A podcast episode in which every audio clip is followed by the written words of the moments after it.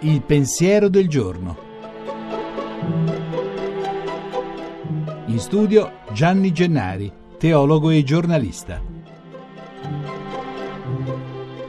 Oggi la Chiesa presenta ai fedeli Gesù Cristo che propone a tutti di mangiare la sua carne fatta pane di vita, ora e per sempre. Chi mangia la mia carne e beve il mio sangue ha la vita eterna, ha al presente e non solo avrà al futuro una parola scandalosa. Ovvio che la reazione dei presenti sia scandalizzata. Questa è una follia. Ma Gesù replica ribadendo, Io sono il pane vivo disceso dal cielo. Se uno mangia di questo pane, vivrà in eterno. Ancora scandalo allora. Ma da allora, per i cristiani questa è la realtà che si celebra nella messa, all'altare, come una mensa dove si offre questo pane di vita eterna, una vita eterna che comincia nel tempo, ogni volta che ci si nutre di questo pane. Senza pane non si vive perché la vita si nutre di cibo, vale per la vita ordinaria quotidiana e sappiamo che tanti non hanno il pane necessario, ma vale anche, ed è la novità portata da questo Gesù di Nazareth, per questa vita nuova offerta da lui. Gli chiedono scandalizzati come sia possibile la cosa e lui ribadisce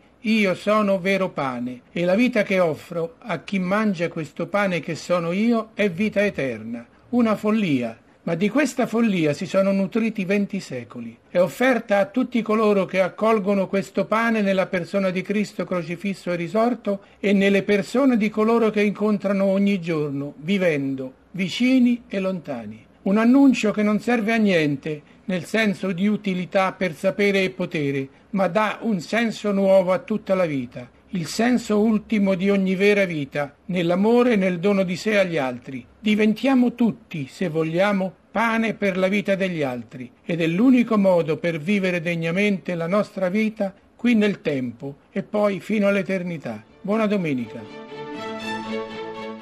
La trasmissione si può riascoltare e scaricare in podcast dal sito pensierodelgiorno.rai.it.